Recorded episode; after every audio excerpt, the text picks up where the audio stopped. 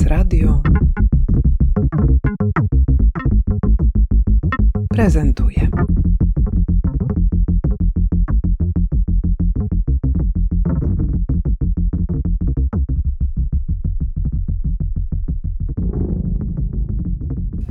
Ja po prostu szukam przygód. To, że mam wykształcenie architekta, przy okazji znam kilka języków, rysuję, to wszystko mi pomaga w wykonywaniu tego typu zadań. Jakub Szczęsny, architekt. Jesteś postacią główną, bohaterem wystawy, która obecnie prezentowana jest w Muzeum Miasta Gdyni. Twoja wystawa pokazuje praktykę architektoniczną, którą eksperymentalnie łączysz z rozmaitymi interesującymi Cię tematami. Do jakiego stopnia można rozciągnąć aktywność architekta, Twoim zdaniem? Bo na wystawie widać, że. E, że się da. Że się da. No da się. Myślę, że to jest taki moment, w którym my też sobie zdajemy sprawę, że architekt nie musi być osobą, która 8 godzin przynajmniej, bo z mojego doświadczenia to jest więcej, siedzi za komputerem, a kiedyś za tak zwanym Reisbrettem albo Kulmanem i e, rzeza, albo jak to mówi pewien mój znajomy architekt, obciąga w tuszu. E, Jesteśmy y, grupą zawodową dość szeroką. Chyba w Polsce w tej chwili to jest między 12 a 13 tysięcy osób. Pewnie tylko niewielki procent w tej grupie to są osoby, które robią rzeczy powiedzmy na skraju dziedzin, ale jest to y, grupa, która ma bardzo duży plus łączący ją. Ma szerokie wykształcenie. Architekci wychodzą e, z wydziałów architektury, głównie politechnicznych, jako osoby mogące robić naprawdę bardzo wiele rzeczy i po prostu się naturalnie e, specjalizować. No to widać na tej Twojej wystawie, bo Ty robisz zarówno małe instalacje, które poprawiają trochę klimat. Zaprojektowałeś płaszcz, który też jest odpowiedzią na jakieś klimatyczne wyzwania. Jakby tak się mu dobrze przyjrzeć, to jednak jest to ciekawa konstrukcja, która ma nas um, chronić. No, y, wiesz co, nie, nie ustabilizowałem się robiąc jedną konkretną, wyspecjalizowaną rzecz, tylko wręcz przeciwnie, w niepokoju szukam różnych terytoriów, które mnie interesują. Ale rzeczywiście tak jest. Znaczy, ja sobie powiedziałem na jakimś etapie, że nie chcę robić rzeczy, których nie chcę robić. E, I że chcę po prostu e, być zaangażowany w sprawy, które mnie strasznie podniecają, które uważam za przynajmniej intelektualnie interesujące i które być może zmieniają moje życie, czego oczywiście nie wiesz, kiedy jesteś w to zaangażowana, dopiero po czasie się konsekwencje tych działań okazują. No i to się chyba udało i myślę, że ta wystawa jest tego taką y, klamrą. Anna Śliwa, kuratorka wystawy, Jakub Szczęsny, Polskie Projekty, Polscy Projektanci. Od 2014 roku prezentujemy w Muzeum Miasta Gdyni cykl wystaw Polskie Projekty, Polscy Projektanci. Zależało nam, żeby to był cykl wystaw, które angażują widza, które oddziałują na zmysły, które stawiają też ważne pytania wokół designu. I tak dobieraliśmy naszych bohaterów, żeby za każdym razem była to prezentacja mm, uznanego nazwiska, oczywiście ze starszej, ale też i z młodszej generacji projektantów i projektantek polskich, ale jakby nie tylko o to nam chodziło, by pokazać nowego twórcę, ale też by zadać pytania, które pokazują, jak szerokie spektrum tematów obejmuje kwestia wzornictwa przemysłowego, jak bardzo ważne jest ono jako dziedzina, która włącza się w polskie dziedzictwo kulturowe, nie można tego pomijać. W tym roku trochę szerzej idziemy z tematem i zwracamy uwagę na design i społeczeństwo. Stąd bohaterem jest Jakub Szczęsny, bo chyba nie można sobie wyobrazić lepszego projektanta, który o problemach społeczeństwa mówi tak ciekawie poprzez swoje realizacje, zwłaszcza te w przestrzeni publicznej. Dlatego też one właśnie stanowią główną oś wystawy. Na tej wystawie też widać, jak bardzo wiele idei, które zajmowały Cię w ubiegłych latach, to już są dekady. Trzeba to powiedzieć. I jak wiele z tych tematów jest dzisiaj niezwykle żywych. Twoje projekty związane z odsalaniem wody morskiej, z oczyszczaniem wody w Wiśle, słynna instalacja Wyspa, która kiedyś być może doczeka się realizacji. Twoje projekty architektoniczne, które są bardzo wyczulone na środowisko przyrodnicze, ten dom, którego konstrukcja nie wymagała usunięcia ani jednego drzewa, to się Kuba bardzo ciekawie czyta, a przy instalacji nowojorskiej, która jest de facto domem dla kur, to już myślisz sobie, hmm, nawet bioróżnorodność i tę ciekawość sąsiedztwa z różnymi innymi gatunkami już praktykował, zanim stało się to modne. W wypadku kurs St. Louis Science Center, e, których codzienność, których żywot jest częścią ekspozycji, tak? bo w końcu do ich domu wkładamy głowę, żeby obejrzeć e, ich buduar. To te kury były rzeczywiście moim pierwszym, trochę szokującym klientem nieludzkim.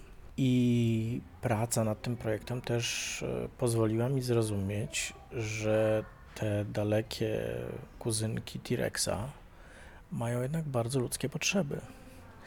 Więc e, to jest chyba najfajniejsza część mojej roboty, że skierowując się w bardzo dziwnych wektorach, różnych bardzo dziwnych terytoriów, albo mówiąc tak na e, telefon, który właśnie z takiego St. Louis Science Center dzwoni, mogę odwiedzać naprawdę dziwne światy, dziwne egzystencje i współpracować z ludźmi takimi jak chociażby dwunastoletni hodowca tych kur, no bo ja nigdy nie, nie pracowałem z dwunastoletnim ekspertem. Pracowałeś na wielu kontynentach, w bardzo różnych kontekstach kulturowych. Po to, żeby realizować instalacje mm, architektoniczne, artystyczne, musisz też być bardzo bacznym obserwatorem kontekstu, czyli takiego życia, w które te twoje instalacje mają się wpisywać.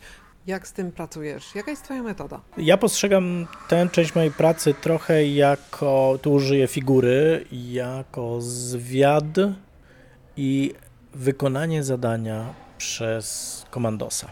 Czyli w skrócie jestem zrzucany ze spadochronu w jakieś miejsce i muszę być przygotowany, zanim wejdę na pokład samolotu, który mnie gdzieś tam e, przy pomocy tego spadochronu zrzuci. Muszę być przygotowany do działania w tym miejscu.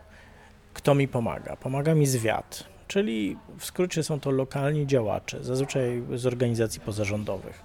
Ludzie, którzy mają kontakty, otwierają drzwi, znają mapę i pozwalają mi tą mapę poznać. No bo w końcu komandos nie działa w ciemno. Więc w momencie, w którym ja już skaczę z tego samolotu, to wiem, gdzie mam wylądować i po co. Wiem, co na mnie czeka, wiem, z której strony będą padały strzały. Ważną częścią tej pracy jest prawdopodobnie, podobnie jak u, takiego komandosa, to, że y, mimo, że jest to praca, mimo, że jest to coś, z czego ja dostaję pieniądze, to prawdopodobnie tak jak ten komandos, nie wykonywałbym tej roboty, gdybym nie potrzebował przygód. Ja po prostu szukam przygód.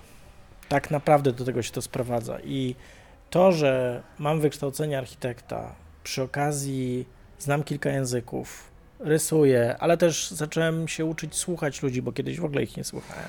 To, że zacząłem im zadawać pytania i wyciągać z tego wnioski, to, że zacząłem mieć jakiś wyższy poziom wrażliwości niż kiedy byłem tylko na siebie skierowany, a to były lata, no myślę, dobra dekada bycia skupionym na byciu ilustratorem. To, to wszystko mi pomaga po prostu w wykonywaniu tego typu zadań. Na tym nam zależało, żeby wystawa bawiła, zadawała mądre pytania i skłaniała do przemyśleń, ale też, żeby były w niej pewne zaskakujące elementy, które wytrącają widza z takiej codziennej bierności. Stąd na przykład portret Jakuba umieszczony bardzo nisko nad podłogą. Jeżeli chcemy zrobić selfie, musimy się tam położyć. Jeżeli chcemy zobaczyć e, instalację chmura, która jest w sali wystawowej prezentowana, to również możemy skorzystać z leżanki, położyć i oglądać, jak chmurki płyną po muzealnym niebie, czyli suficie sali. Co więcej, odtworzyliśmy także dom Kereta. Wszystko po to, żeby zwiedzający mogli poczuć wąskość, pewnego rodzaju otulenie przestrzenią, żeby mogli po prostu wejść w projekt. Dlatego w środku znajdą Państwo napisy, to trochę tak jakbyśmy wchodzili w głąb gdzieś rysunku technicznego, więc będzie podpis jadalnia, sypialnia i tak dalej. Zależało mi, żeby niemal wejść do głowy projektanta, dlatego cała sekcja, którą otwiera dom Kereta, jest tak pomyślana, żebyśmy mogli zobaczyć ten kultowy projekt, ale też zagłębić się w pewne fascynacje, inspiracje Jakuba. Temu służą przede wszystkim ilustracje, których na co dzień nie możemy oglądać, no chyba, że przeglądamy akurat felietony, które są ilustrowane jego pracami, ale na co dzień nie mamy możliwości oglądać ich w oryginale, a tutaj tak. I zobaczymy, jak wiele w nich szczegółów, jak bogatą wyobraźnię ma Jakub. No i myślę, że, że to też pokaże, jakim jest człowiekiem. Stąd tutaj takie trochę są projekty, które pokazują schronienie, otulenie, i pozwalają wejść gdzieś w głąb jego myśli, jego pomysłów. Tę Twoją miłość do przygody widać bardzo dobrze na wystawie. Znakomicie widać to też w tym projekcie, który przyniósł Ci chyba największy światowy rozgłos, czyli w domu Kereta, którego model jeden do jednego możemy na wystawie oglądać.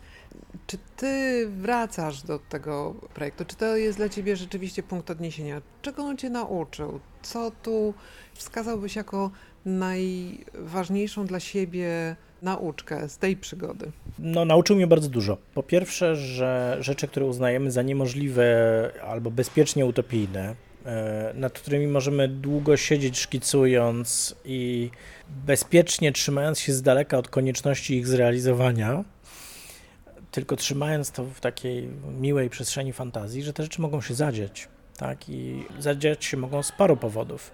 Po pierwsze, dlatego, że my w którymś momencie dostaniemy impuls, który nas zmusi do zrobienia tej rzeczy. I dla mnie takim impulsem po prostu było spotkanie konkretnej przestrzeni. A już wtedy powiedziałem sobie, nie ma bata, muszę po prostu to zrobić. Druga rzecz to jest e, to, że w tego typu sprawczości nie możemy być sami, no bo to są zbyt skomplikowane procesy, żeby samemu je zrobić w nich wszystko od, od zaprojektowania po postawienie i wypromowanie i zdobycie pieniędzy po drodze i tak dalej, i tak. W związku z tym to jest e, sen, którym musimy zarazić innych, więc musi być w tym jakiś element historii, która rozbudzi wyobraźnię ludzi po to, żeby oni się utożsamili z tą rzeczą. W wypadku domu Kereta dla mnie ważnym motywem jest chowanie się i ucieczka. Ja robię bardzo dużo rzeczy, mam do tego dużą rodzinę, mam bardzo intensywne życie i we mnie jest bardzo silny ten aspekt ucieczkowy. Bardzo lubi się samemu gdzieś schować. Dla mnie taką e, funkcję spełniały długo rezydencje artystyczne. Ja wtedy po prostu na trzy miesiące, czasem sześć miesięcy wyjeżdżałem z Polski, mnie po prostu nie było. Robiłem ciekawe rzeczy gdzieś w jakimś ośrodku dla artystów w Meksyku, Brazylii czy innej Australii. Natomiast e, widzę, że jest to rzecz, której potrzebują i pewnie nie bez kozery ktoś wymyślił domy pracy twórczej. Potrzebują różnego rodzaju artyści. Tak? Zresztą nie tylko, myślę, że każdy łącznie z tymi urzędnikami, którzy podstęplowują te projekty. I tego typu ucieczka jest też formą pewnie transgresji, bo my w momencie tej ucieczki i znalezienia tego miejsca e, e, samotności jesteśmy trochę kimś innym, może bardziej sobą. I ten dom miał być po prostu taką przestrzenią. Jak opowiadałem o tym ludziom, to od razu widziałem, e, jak się oczy rozświetlały. No i niejednokrotnie dostawałem taką odpowiedź. Wie pan, ja uważam, że to jest niemożliwe, ale jak dam panu mój stempel, to będzie bardziej możliwe. Więc to, to sprzedanie tej, tej wizji innym osobom powodowało, że sprawy stawały się nagle z utopijnych realnymi. No ale czy to nie jest tak, Kuba, że dzięki swojemu technicznemu wykształceniu ty potrafisz najdziksze swoje pomysły przekształcić w rozrysowany, konkretny plan działania, rysunki architektoniczne, które trzymają się ziemi i konkretów i gdybyś pozostawał tylko i wyłącznie na poziomie idei, to, to bez tej twojej architektonicznej strony prawdopodobnie nie udałoby ci się aż tylu rzeczy zrobić. Na pewno. Znaczy, y, po skończeniu liceum plastycznego ja byłem super nieszczęśliwy, że poszedłem studiować na architekturę przeciwieństwie do moich kolegów, którzy poszli na SP. Ale dopiero po jakimś czasie zdałem sobie sprawę z tego, że po pierwsze są to fajne studia, że wynika z nich bardzo dużo ciekawych interakcji z ciekawymi ludźmi, bo nagle się okazało, że na tych studiach e, miałem bardzo dużo ludzi, którzy nie zapowiadali się wcale na architektów. Grafików w typie Michała Jońcy, e, świetnych, w, potencjalnych wnętrzarzy jak Kacper Gronkiewicz. Słowem na ludzi, którzy niekoniecznie będą robić hardkorowe budynki, wieżowce i tak dalej e, z których część stała się mm, scenografami, właśnie grafikami, producentami itd. Tak itd. No i szerokość, o której już wspominałem, tych studiów, ale też to, że rzeczywiście dają możliwość takiego twardego pochodzenia po ziemi, pozwala mi na to, żebym rzeczywiście lepiej zdiagnozował zawarte w moich pomysłach wyzwania, problemy, e, tematy do rozwiązania, żebym wiedział, kiedy zadzwonić do jakiegoś inżyniera, który ma konkretną specjalność. Tak? Nie muszę być jak wielu moich znajomych artystów, osobą szukającą architekta, żeby mu pomógł coś przepchać. Taką bardzo ważną cechą tej wystawy jest jej lekkość. Mówi o sprawach ważnych, ale w sposób, który zachowuje charakter i osobowość postaci, której ta wystawa dotyczy. To wspaniała cecha tej ekspozycji. Jak się pracowało z Kubą? Kuba jest e, fantastycznym partnerem, jeżeli chodzi o tworzenie wystawy, gdyż jest świetnie zorganizowany. Tu mogę laurkę mu wystawić. Naprawdę wszystkie swoje projekty miał pięknie uporządkowane, opatrzone datami. Nigdy nie odmawiał pomocy, zawsze był gotowy, żeby odpowiedzieć nawet na najtrudniejsze pytania. Nie z każdym tak się pracuje projektantem, więc tutaj muszę naprawdę wysokie 6 w skali sześciopunktowej wystawić Jakubowi. A ja, ponieważ e, wystawa dotyczy społeczeństwa, dotyczy człowieka, dotyczy nas wszystkich, bardzo chciałam pokazać ludzką twarz projektanta. Myślę, że to też na tej wystawie wybrzmiało, choćby dzięki filmowi. Nakręcił go Michał Warda z White Smoke Studio, który, jak Państwo zobaczycie, pokazuje Jakuba pełnego humoru i bardzo otwartego, bardzo prawdziwego ja jestem mu wdzięczna, że on tak głęboko wpuścił nas do swojego życia, bo to hmm, nie jest pewnie łatwe i nie każdy zgodziłby się na taką otwartość. Opowiedz proszę, jak ty się odnajdujesz e, w takim polskim pejzażu? Jak ty się identyfikujesz na, tutaj na mapie krajowej, jeżeli chodzi o no właśnie twoją pracę architekta, kogoś, kto jednak ma od czasu do czasu także zadanie przed sobą zbudowania czy też wymyślenia, skonstruowania domu? To jest dobre pytanie. Jeżeli mówimy o próbie zidentyfikowania się z jakimś środowiskiem, to nie identyfikuję się z żadnym. Więc e, kiedy pytasz mnie, jak się nazywam i jaką funkcję wykonuję, to ja mówię, że jestem architektem, ale to jest e, naklejka, którą przyklejam tutaj, bo nie znam innego określenia. Na, dla architektów jestem zdecydowanie artystą, dla artystów architektem.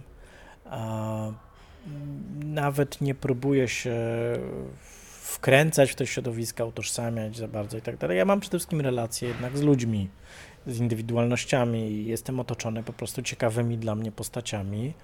A nie należę do żadnej organizacji zawodowej. Na pewno nie chcę zmienić mojego trybu działania bazującego na poszukiwaniu przygody. I być może, albo z całą pewnością, to mnie w którymś momencie odciągnie od architektury jako takiej. Gdyż ta architektura wydaje mi się y, taka rozumiana jako właśnie projektowanie domów, coraz częściej mnie mało pociąga. Tych zadań, które mnie ciekawią, jest coraz mniej. Część zrobiłem. Tak. Część e, okazała się super ciekawa, ale z drugiej strony nie chcemy powtarzać tych samych formuł. Nie chcemy wciąż projektować za wąskich domów albo domów między drzewami. Um, a inne rzeczy po prostu nie są specjalnie nośne. Ja generalnie też mam to do siebie, że w przeciwieństwie do architektów szukam treści.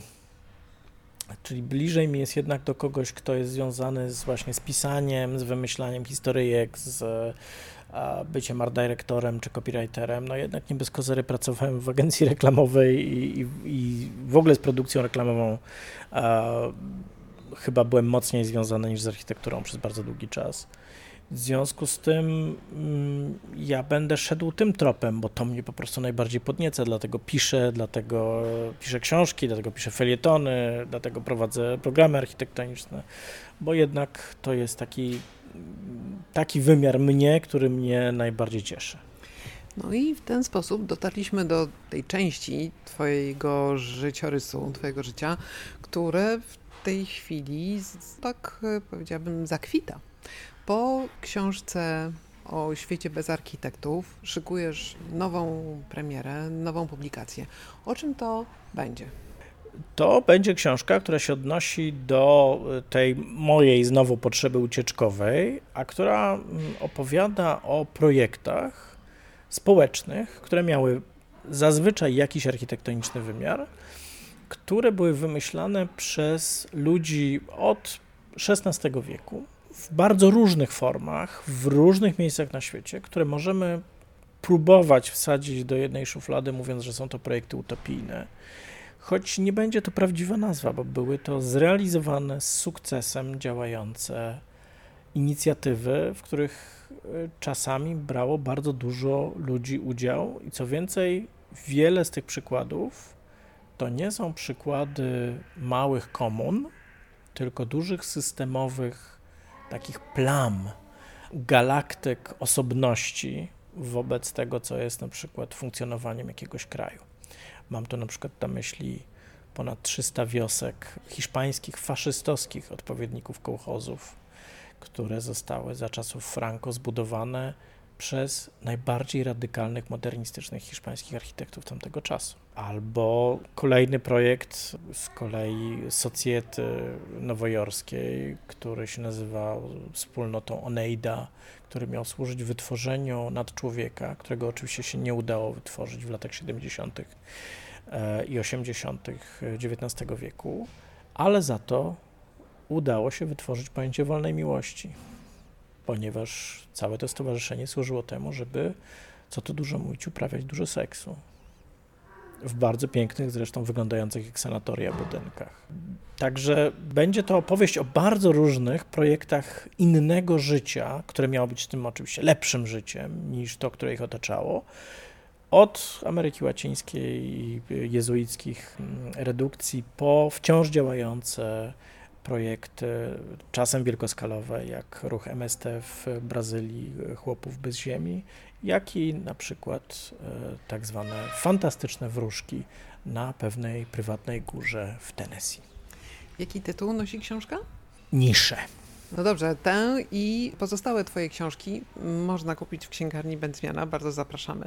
A wszystkich bardzo, bardzo zapraszamy do Gdyni, do Muzeum Miasta Gdyni, gdzie można do przyszłego roku oglądać Twoją wystawę. Czy dobrze mówię?